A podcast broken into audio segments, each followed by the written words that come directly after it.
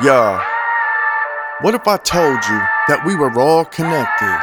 From the most well respected to the forgotten and neglected. Check it, yeah. Now, everybody, listen up to this here story about a kid named Malcolm from a far off territory. See, he had some guts, but he never had the glory, so his whole entire life just turned into this allegory. See, he came into this world with high hopes and aspirations from a rich family with class and education.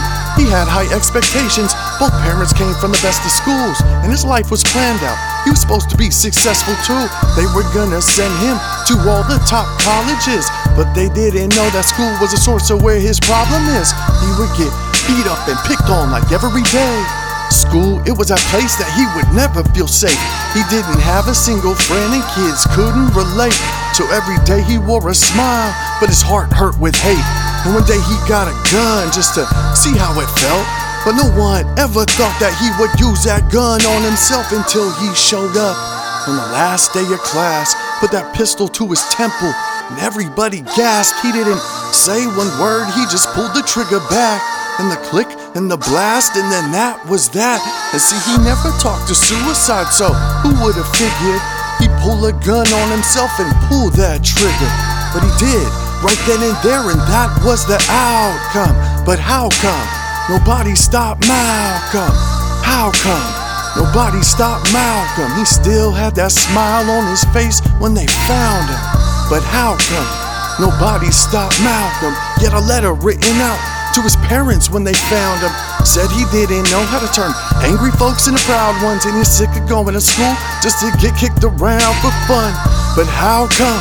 Nobody stopped Malcolm, Malcolm. How come nobody stopped? But wait, hey, it'll be okay, it'll be alright, right? Cause after all, it was just one life, right? So hey, it'll be okay, it'll be alright, right?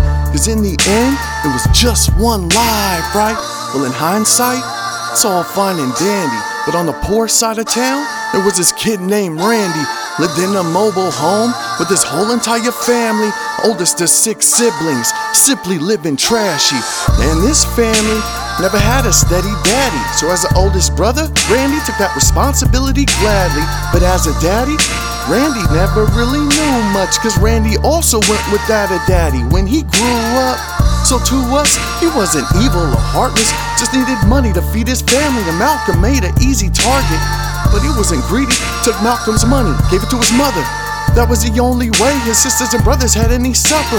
But after Malcolm died, the guilt wouldn't let Randy sleep. So to sneak in a couple of winks, yo, he needed a couple of drinks. Now when that no longer worked, he mixed it with sleeping pills and codeine. Until that day came when he never woke up from those dreams. But hey, it'll be okay, it'll be alright, right? Cause after all, it was just one life, right? So hey, it'll be okay, it'll be alright, right? Cause in the end, it was just one life, right? But what if I told you that we were all connected? See, I don't even know you, but it seems we're all precious. Yeah. So check the message, and I'm out.